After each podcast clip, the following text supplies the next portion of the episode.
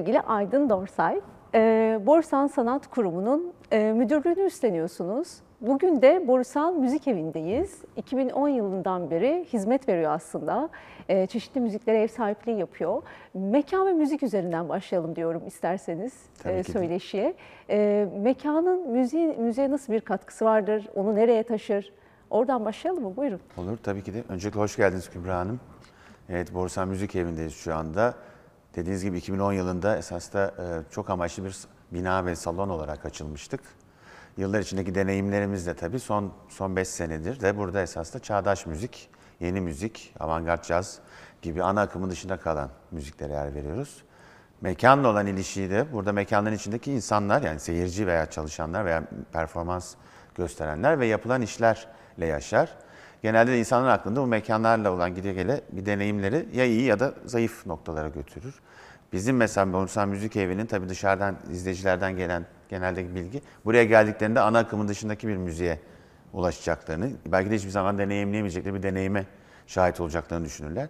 Tabii bu bazen mekana destek de olur, bazen de ön yargıları oluşturur. Çünkü hani burada algılayam yani şöyle hiç bilmediği bir şey insan genelde biraz çekingen davranıyor ama hani biz burada bu, e, müzik evinde bunu biraz kırmaya çalışıyoruz. Esas da mekanlar müziği iler yani müzik demeyeyim sadece sanat içinde icra edilen sanatı belli yere taşır.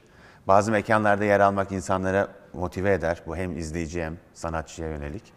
O yüzden mekan içinde icra edilen e, sanat türüyle çok birleşiktir. Ve bu hem iyiye hem de bazen de ne yazık ki negatif tarafa da götürebilir. E, konumunuz da güzel. E, aslında tam da müziğin olduğu, hani benim için istiklal demek müzik demek çünkü İstiklal Caddesi. Hem e, farklı kültürden insanları da içinde barındırıyor. Öyle bir avantajınız var. Onu, o çeşitliliği görebiliyor musunuz? Var. Yani şimdi şöyle tabii bu İstiklal Caddesi'nin Taksim Meydanı'ndan tünele kadar olan e, çerçevesinde birçok farklı kültürü ve kültüre e, ilişkin sanat veya işte mekanları veya insanları görebiliyorsunuz. Bu çok multikültürel işte böyle bir kayna, kaynama işte kaynaşma noktası gibi bir yer. E, ülke- şehrin çok önemli noktalarından biri. O yüzden hep bir merak duyulan bir yer. O yüzden bu bize avantaj sağlıyor. Evet. Sadece hani belli kesme değil, burada buradan yoldan geçen veya bir şekilde bu bölgede yaşayan bütün farklı insanlara da hizmet ediyoruz. En azından bir gözlerine bir şey çalıyoruzdur. Burada bir şey gördüklerinde. Şimdi kurumlar kültür sanatın yaygınlaşmasına önemli bir misyon üstleniyorlar aslında değil mi? Ee, yine Borsan e, klasik müzikte e, çok önce bir kurum oldu Ee, ve bence bir marka oldu yani. Ee, şimdi klasik, klasik müzikle olan bağımızı burada ben değinmek istiyorum. Ee, belki siz bunu gözlemlemiş olabilirsiniz. İçerisinde de çünkü yer alıyorsunuz, çalışıyorsunuz. Ee, zaman içerisinde nasıl yaklaştık mı, daha mı bilir olduk? Nasıl değerlendiriyorsunuz orayı? Anladım. Yani öncelikle evet biz Borusan Holding yani Ahmet Kocabıyık esaslı klasik müziğe meraklı olan patronumuz. O Borusan Filarmoni Orkestrası'nı işte 99 yılında Gürer Bey'le daha doğrusu Oda Orkestrası'nı Filarmonik Orkestra e, boyutlarına getiriyorlar 99'da. Ve biz klasik müzikte daha da baskın olan bir e, oraya yatırım yapıp orkestral müziği ve buna paralel olarak işte oda müziğini Borusan Kuartet'le yaklaşık işte 20-25 senedir bununla uğraşıyoruz. E tabi burada içinde olduğumuz müzik eviyle de klasik müziğin dışındaki çağdaş müziğe destek oluyoruz. Ama Türkiye'nin geneline bakarsak tabii ki Türkiye'nin Cumhuriyet döneminde ki eğitim politikalarıyla beraber 1950'lerde işte Türk Beşleri diye de bilinen Ahmet Handan Saygın, Ulvi Cemal Erkin gibi dönemin müzik insanlarına destekler verilerek onları yurt dışına götürülüp sonra Türkiye'de bunun icralarını gerçekleştirmesiyle aslında bizim klasik müzik geçmişimiz var ülke olarak. Ee, Şu anda zaten e, hem bu bestecilerin yurt dışındaki çalınmaları yani eserlerinin çalınması hem Türkiye'deki genç müzisyenlerimizin yurt dışındaki başarılı okullara girmelerinden dolayı esas Türkiye'de bir klasik müzik algısı var. Bir yatırım da var. Ancak tabii e, bazen müziğin sınıflandırılması ne yazık ki bazen bu hani belli bir kesime ait diye bir ön yargı oluşmuş zamanında. Bu izleyiciye de. İzleyiciye yansımış. Yani çünkü oraya işte belli kesim gider. Bu bazen finansal bazen kültürel farklılıklardan da kaynaklıdır diye adlandırılıyor ama esasında müzik türleri herkes içindir. Tabii ki seneler içinde onların sunum şekillerinden kaynaklı olaraktan bazen müzikleri başka yerlere koyabiliyoruz. Yani yer ettiği yani hak ettiği yerden farklı yere de gidebiliyor. Ama bizim tarafta yani klasik müzikte e, esasında hep bir yatırım var. Burada devletin de yatırımları var, özel kurumların da var. E, izleyicimiz de gitgide daha bilinçleniyor. Bu da hem kendilerini geliştirerek hem daha fazla konser dinleyerek, izleyerek ve de bir, tabii şimdi artık internet diye de çok kolaylaştıran bir durum var. Ondan dolayı da daha hızlı ulaşıyorlar. Yani belli bir dönemde kaynaklar azdı. Şimdi hani herkesin önünde eğer doğru araştırırsa doğru bilgiye ulaşabilir. O yüzden esas da yani bizim de içinde olduğumuz bu dünyada biz klasik müziği desteklemeye devam ediyoruz. İzleyiciye göre midir o program yoksa siz ya. kendi programınızı yapıyorsunuz? Tabii. E, dinleyici gelen ya da isteyen geliyor şeklinde mi? Nasıl orada size? O şimdi programlama kısmı tabii biraz daha stratejik bir şey. Yani bunun içinde birkaç tane durum var. Bir kere zaten bizim müzik direktörümüz ya da sanat yönetmenimizle bunu yapıyoruz. E, dünyadaki trendleri takip ediyorsunuz. Yani bu klasik müzikte de işte mesela bir bestecinin ölüm yıl dönümü, doğum yıl dönümü gibi tematik işler oluyor. E, bazen belli bir e, o dünyadaki olaylardan kaynaklı olaraktan yani kültürel veya başka olaylardan kaynaklı olaraktan bazen temalar değişebiliyor. E, biz şimdi onları takip ediyoruz. E, sonra solist şef repertuar çalışması yapıyorsunuz.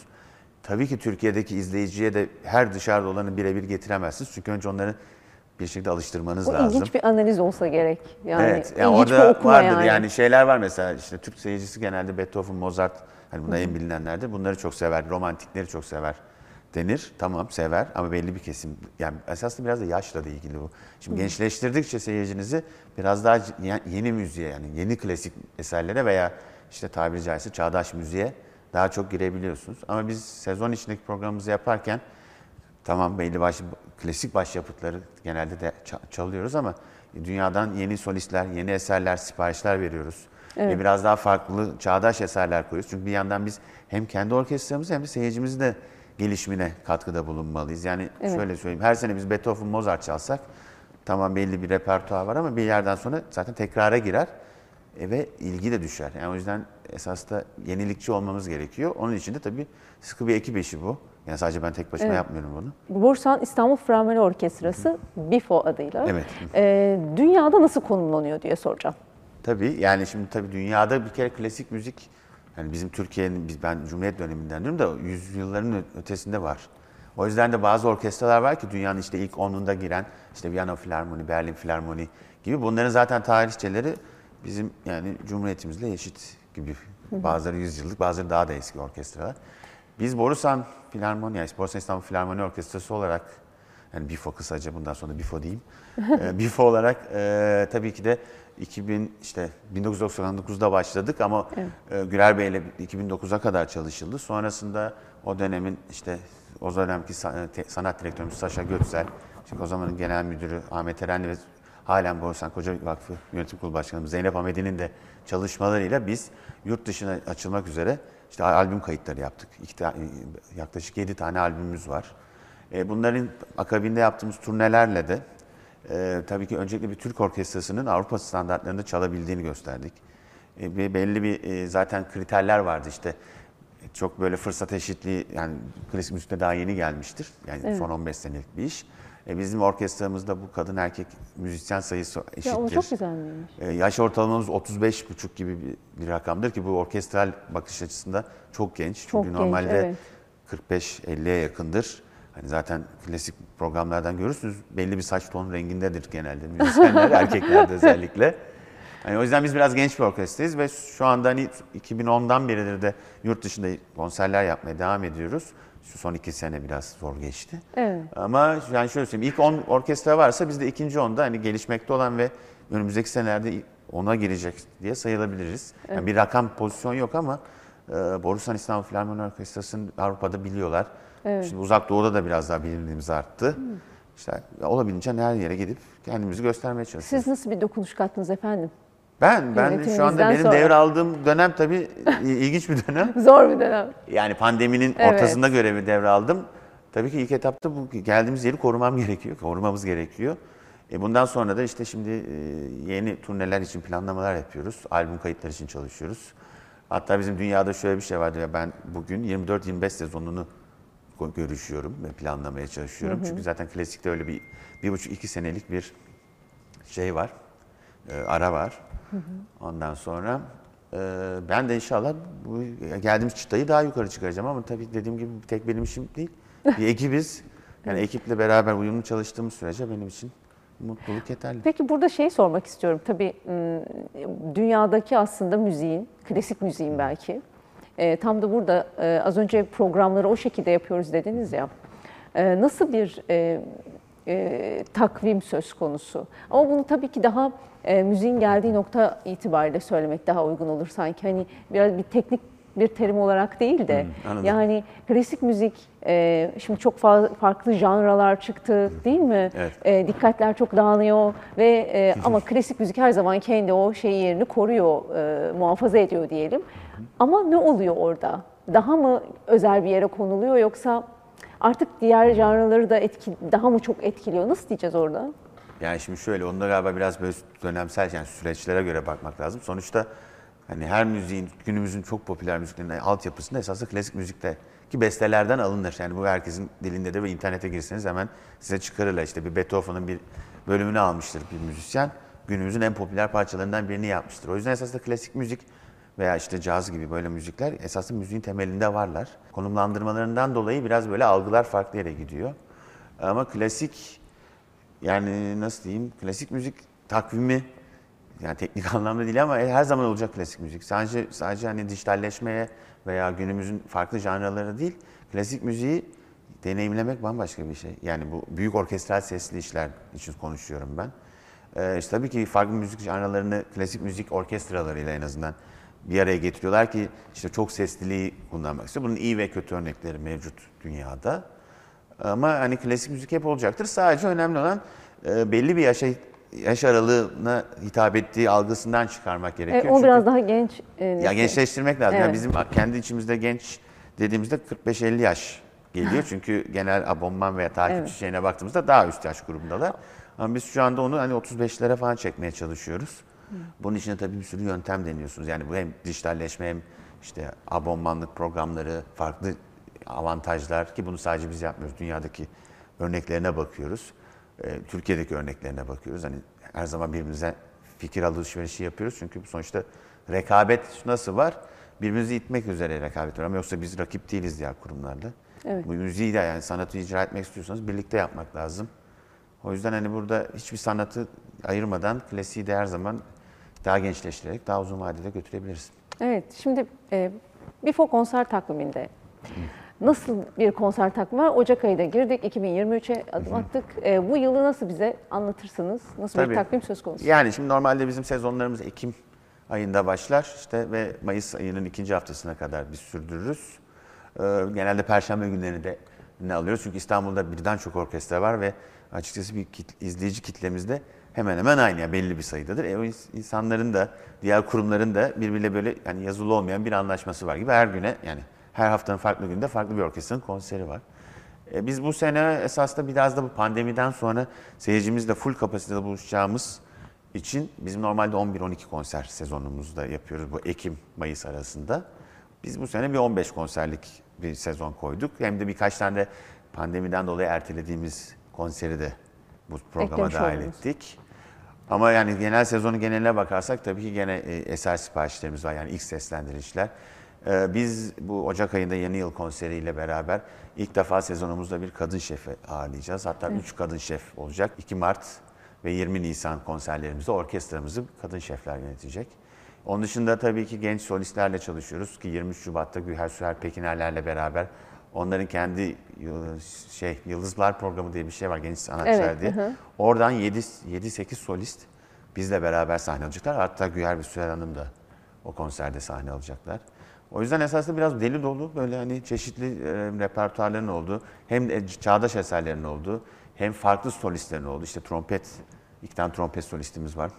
Nefes sazlar genelde solist olarak çok nadir alınır. Yani bir de bizim kısıtlı bir 12 12-15 konserimiz var. Hani o yüzden biraz böyle ilginç bir program yaptık. Biraz daha gençlere de hitap etsin diye işte farklı ne deniyor bu Ça- çapraz e, sanat şeyleri var. Mesela 6 Nisan'da Happy Concert'ti. İgül Esman ve Joe'la bir iş yapacağız. O biraz daha klasik müziğin dışında bir iş. Yani içinde klasik müzik eserleri de var, popüler işler de var. Biraz daha böyle hani düz konser gibi değil, biraz hafif şova yakın bir şey olacak. O zaten o ikili Igor Desman ve Joe bu konuda çok başarılılar. Yani dünyada da böyle biliniyorlar. Onlarla öyle bir hani değişik Rahmaninov'dan Pharrell Williams'a doğru kayan bir müzik yapacağız. Bu da bizim için ilk defa bir deneyim olacak böyle. O yüzden bu 22-23 sezonunun e, programında var tabii. Evet. E sonra e, yazın festival, İstanbul Müzik Festivali'nde konserimiz olacak. E, ondan sonra Ekim'de tekrar sezon açacağız. O zaman da işte e, 100. yıl etkinlikleri kapsamında belli başlı sürpriz işlerimiz olacak. Bir oda müziği topluluğu, e, Quartet. Evet. Oradan nasıl geri dönüşler oluyor? Ben onu da merak Şimdi ediyorum. O da yani şöyle Ona da tabii o değinelim. 2005 yılında Gürer Bey'in girişimleriyle dönemin yerli çalgılar e, grup şeflerinin orkestradan arkadaşlarla kuruldu. Yaklaşık 18. seneye giriyoruz. Buradaki en önemli şey zaten 18 senedir sürdürülebilir Oluyor halde olması, değil mi? ve aktif olan tek kuartetesi Türkiye içinde. Çünkü çok da girişimler oluyor kuartet trio olarak ama ne yazık ki tabii destek olmadıkça bu işler ne, bu kadar da kolay yürümüyor. Çünkü bunlar hep prova yapması, belli repertuarları çalmaları gerekiyor. Ha bizim şimdi e, zaten e, kemik bir izleyici grubu var şeyin Borsan Kuartet'in. Süreyya Operası'nda biz konserler veriyoruz Anadolu yakasında. E, oraya hep gelen ve bunu yakinen takip eden e, Bir izleyicimiz kemikleşmiş kitle var. Var var yani kuartet için gelen var. E biz dört konseri kendi sezonumuzda orada Süreyya'da yapıyoruz ama onun dışında da yurt dışında yurt dışında okullar, işte festivaller, belli başlı konser mekanlarında da yaklaşık 20-25 konser veriliyor. Gayet iyi tabii yani geri dönüşler mutlular. E, bazen konsolosluklara da gidiyoruz. Yani Türk çünkü çok farklı repertuarlar çalabiliyorlar. Hem klasikten romantiğe biraz daha böyle e, ne diyeyim bize göre daha hafif program dediğimiz ama izleyicinin çok daha rahat algılayabildiği. Yani çünkü biraz evet müzikleri gelirken çalışmaları gerekiyor çünkü o her yapıtın bir hikayesi var ve biz hani onu bilmezseniz de tabii bazen insan ben burada ne dinliyorum merak anlamayabilir. Biz onları da kırmak için tabii ki de kitapçıklar, dijital kitapçıklar belli başlı kaynaklar sağlıyoruz. Hani kimseyi dışarıda veya zorda bırakmak istemeyiz.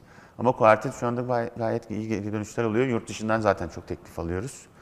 Ee, elimizden geldiğince çalışmalara devam ediyoruz. E, bir yandan arkadaşlar orkestrada çaldığı için işte şimdi takvimleri iyi oturtmak gerekiyor. O da bizim ekibin en iyi yaptığı şeylerden biri esasında programlamada. Evet, şimdi İstanbul e, Müzik Festivali. Siz yıllardır destek veriyorsunuz. Evet. Bir de festival dinleyicisi var.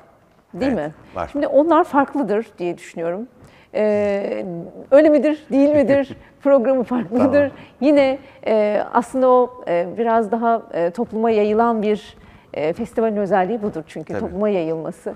Orada biraz daha bir sevimli e, bir müzik oluşuyor mu? E, müzik izleyici kitlesi oluşuyor mu? Ne diyorsunuz? Yani şimdi şöyle öncelikle zaten Borsan Holding olarak bir 2006-2016 yılları arasında 10 senelik bir ana sponsorluk dönemimiz vardı. Bir de geçen sene 2022 İKS'nin 50. yılı kapsamında bir daha bir ana sponsorluk için başladık holdingde. Biz Borsan Sanat olarak yüksek katkıda bulunan gösteri sponsoru olarak yer alıyoruz. Bu da ne demek derseniz orkestra ve kuartet birer tane konser veriyor. E, festival seyircisine gelince tabii ki de e, esaslı gene bu klasik müzik seyircisi hemen hemen aynı bir grup ama festivalde şöyle bir durum oluyor. Festivalin programı içinde işte açık alanlarda farklı konserler, ücretsiz konserler ve başka işte yan etkinliklerle esaslı gençlere veya hiç alakası olmadığını düşünen insanlara da ulaşılabiliyor. O yüzden biraz daha festival seyircisi dediğiniz gibi biraz daha geniş bir Geniş kitleye hitap ediyor. E bir parkta bir güneşli günde klasik müzik ya dinlemek insanın yüzünü gülümsetebilir. Çünkü müziktir o. Yani klasik veya başka müzik olmak zorunda. Yani fark etmez. O yüzden biraz daha izleyicimiz genç diyebilirim festival izleyicisi. Bir de tabii dönemi gereği Haziran biraz daha okulların falan da kapandı ve yaz olduğu için. Yaz ruhu. Aynen ve şehrin de çok e, o dönem turist aldığında düşünürsek yani İstanbul içerisinde tabii daha çok geniş kitlelere ulaştı doğrudur. evet şimdi e, Borusan'ın iddialı olduğu alanlardan biri de yeni müzik. Biraz böyle Hmm. yeni müzik kavramına değinmek istiyorum ben burada. Yeni müzik ne nedir, ne anlam ifade ediyor? Ne anlam ifade ediyor? Tamam şimdi yeni deyince new müzik ya da işte çağdaş müzik deniyor. Bu 20. yüzyılda 20. 20. ve 21. yüzyıl müziklerine genelde bahsediliyor. Yani 19. yüzyıldan sonraki müziklere biraz daha yeni deniyor. Çağdaş deniyor. Tabii bunun içinde e, müziklerin formlarının da farklılığı var.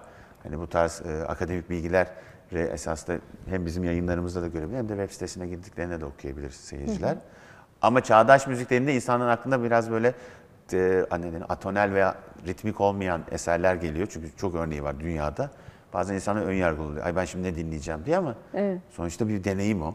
Tabii ki her dinlediğiniz şey insana aynı aynı hissiyatı vermeyebilir. Yani sizle ikimiz aynı müzik dinleriz. Sizin belki yüzünüz güler, benim canım sıkılır ama bu o işin ne denir kötü olduğunu değil, esas çok etkili olduğunu gösterir. Yeni müzikte evet biz müzik, gene müzik evinde e, biraz alışılmışın dışındaki işlere yer verip Evet. hatta ben bazen şöyle diyorum. Yani dinlemeye kolay dinleyemeyeceğin, sindiremeyeceğin müzikler için ya da performans gel burada biz sana deneyimletelim. Çünkü Çok bazen güzel öyle bir oluyor. teklif bence. Evet yani ilginç oluyor. Ben, ben çünkü ben kendim ben meraklıyımdır hani gidip denemeyi ama tabii bazen e, beklentinin üstünde zorlayan şeyler de geliyor ama bu iyi bir şey çünkü biz de bir şeyler öğreniyoruz. O yüzden yeni müzik de yani çağdaş müzik de önemli bir alan. Ve Türkiye'de çok önemli icracıları da var. Bir kısmı Türkiye'de yaşıyor, bir kısmı yurt dışında yaşıyor.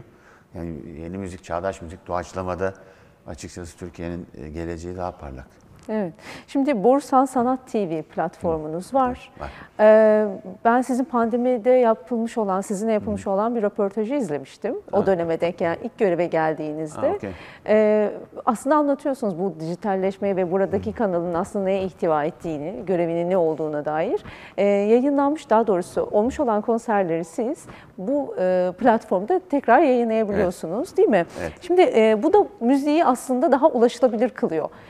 Sizin az önce söylediğinize ben de katılıyorum. Fiziksel bir şey bence müzikte. Ee, dinlenebilen evet ama fiziksel bir şey.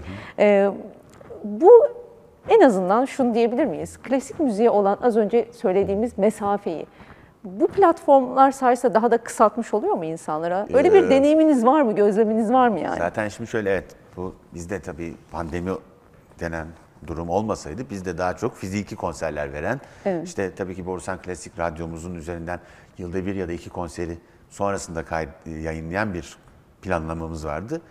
Ee, hani bu dönem son iki senelik dönemde biz de dijitalleştik işte o, o zaman da Borusan Sanat TV'de dediğiniz gibi çekiyoruz konser. Yani radyo, radyodan Borusan Klasik'ten orkestra ve kuartetin konserlerini canlı yayınlıyoruz. Ki bu amacımız da işte pandemide uzak kaldığımız seyircimize ulaşmak ki şöyle söyleyeyim fiziken gelirseniz beş duyunuza hitap ediyoruz. Dinlerseniz duymanıza Sadece. TV'de de görmek ve yani. Evet. yani görmek ve duyma oluyor. Yani böyle olabildiğince bütün duyularınıza hitap etmeye çalışıyoruz. Çünkü evet ulaşmaya çalışıyoruz. Ee, TV'nin de ulaştırdığı yerler var. Tabii ki sırf İstanbul'da sınırlı kalmadığımız, Kalmıyor tabii. kalmıyoruz. Hem Türkiye genelinde hem yurt dışına açık bu platformumuz. En önemli özelliği ücret almıyoruz. Normalde yurt dışında benzer platformlara baktığınızda onların bir aylık e, ücretleri vardır. Biz şu anda Türkiye'de öyle bir ücretli bir işe girmenin mantıklı olmadığını düşünüyoruz. Seyircimizi kazanıp alışkanlığını e, kurması gerekiyor. Yani televizyondan veya telefonundan veya işte hangi plat şey aleti kullanıyorsa oradan izlemesi için. Aa, ulaştırıyor ama tabii çok kolay tüketiliyor. Bu çünkü ben o dönemde dijitalleşmenin de böyle bir şeyi var. Evet. Hızlı ulaştığı için hızlı sıkılıyor insan. Evet, Yani onu o- soracaktım tam da. Yani dijitalleşmeyle artık her şey çok kolay, e, zamansız ve mekansız. İyi tarafları da var yani sanat adına. E, müzik gibi bir şeyde daha ulaşılabilir dediğiniz gibi kılıyor fakat tüketim nesnesine dönüşebiliyor. Yani Yazık öyle ki. de bir riski var. E, O hız müziğe nasıl etkiledi sizce? Yani şimdi şöyle, tabii ki bu dijitalleşmenin getirdiği yani sırf kurum değil, küçük yani sanatçıların hepsinin ulaş, yani erişilebilirliğini arttırdı. Bir kartvizit gibi düşünün. Ama tabii tüketici yani izleyici, dinleyici derdim ama dijital tarafta tüketici oluyor insan. Çünkü çok hızlı değiştirebiliyorsunuz, atlayabiliyorsunuz. Bir de bir yanda o kadar çok şey imkan sağlanınca hani hem ilgi, konsantrasyon düşüyor hem de ben ulaştım. Ne yazık ki şöyle bir şey. İnsanlar çok hızlı ulaştığı şeyleri hızlı tüketip sonra da unutabiliyorlar. Biraz daha hani çabalarsa ya da deneyimlerse o zaman daha kalıcı oluyor diye düşünüyorum. Çünkü insanlarımızın şeyi de değişti. Şimdi pandemi döneminde şartlar gereği onları izliyorlardı ama şimdi fiziken konser varken hani onu dinleme şeyi yani radyonun ya da televizyonu izleme e, oranı daha düşüyor. Şimdi onu tabii içeriğini değiştirmen gerekiyor. Yani konserin içeriği değil de o yayın sırasında belki ekstra şeyler sunmak. İşte biz de konser öncesi sohbetler koyuyoruz. Belli röportajları o platformlardan yayınlıyoruz ki izleyiciyi biraz orada tutabilmek. Ama ulaşım evet ulaştırıyor. Ee, Türkiye'de e, sanat yayıncılığına dair aslında boşluk var. Çünkü e, şimdi yayın evleri yeni yeni sanat çevirileri yapıyorlar. E, kitaplar var ama prestij kitaplar anlamında e, özellikle Borusan e, bunu da yapıyor. E, güzel bir kitaplarınız var ben inceledim E, ve aslında biraz e, seçkisini merak ediyorum. Müziğe dair de var ama sanata dair de var. E, nasıl bir seçki söz konusu? Yani bu öncelikle zaten Borusan Sanat web sitesine de bakıldığında iki tane yayın türü var. Bir Ertuğrul Kocabıyık yayınları diye Ahmet Ertuğ ve Ahmet Kocabıyık'ın bir arada yaptığı bir dönem. İşte seçili hatta belli temalar üzerine yapılan kitaplar var ki bunlar işte büyük ebatlarda ve belli bir fiyat aralığında olan kitaplardı.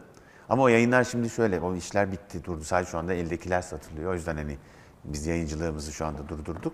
Ama diğer yayınlarda da bu eğitime yönelik verilen işte Ahmet Sayın, Ertuğrul Sev Sayın o zaman da başka yayın evleriyle ortaklaşa yaptığımız hani bizim destek olduğumuz işlerdi onlar. Ee, esas da evet kurumların bu tarz yayınlar yapması güzel çünkü kendi alanlarında doğru kişilerle doğru hedef yani doğru kişilere hedef gösterip oraya kaynak üretimini iyi güzel bir şey ama tabii bunun için bir sürdürülebilirlik gerekiyor. Orada da bazen şartlar değişebiliyor. Burada insanlarla çalışıyorsunuz. insanlardan kaynaklanıyor. E o anda eri- erişimler değişiyor. Kitabı artık insanlar kitap alıp okumak biraz akademisyenlerin işine kalıyor. Genelde tüketici ya da genel izleyici hemen internete girip oradan ilk gördüğü bilgiyi alıyor. Esas biraz o yüzden hani yayıncılık o anlamda dijitalde daha sıkı, daha fazla gidiyor gibi geliyor bana ama güzel kitaplarımız var öyle diyebilirim sadece. Evet çok güzel.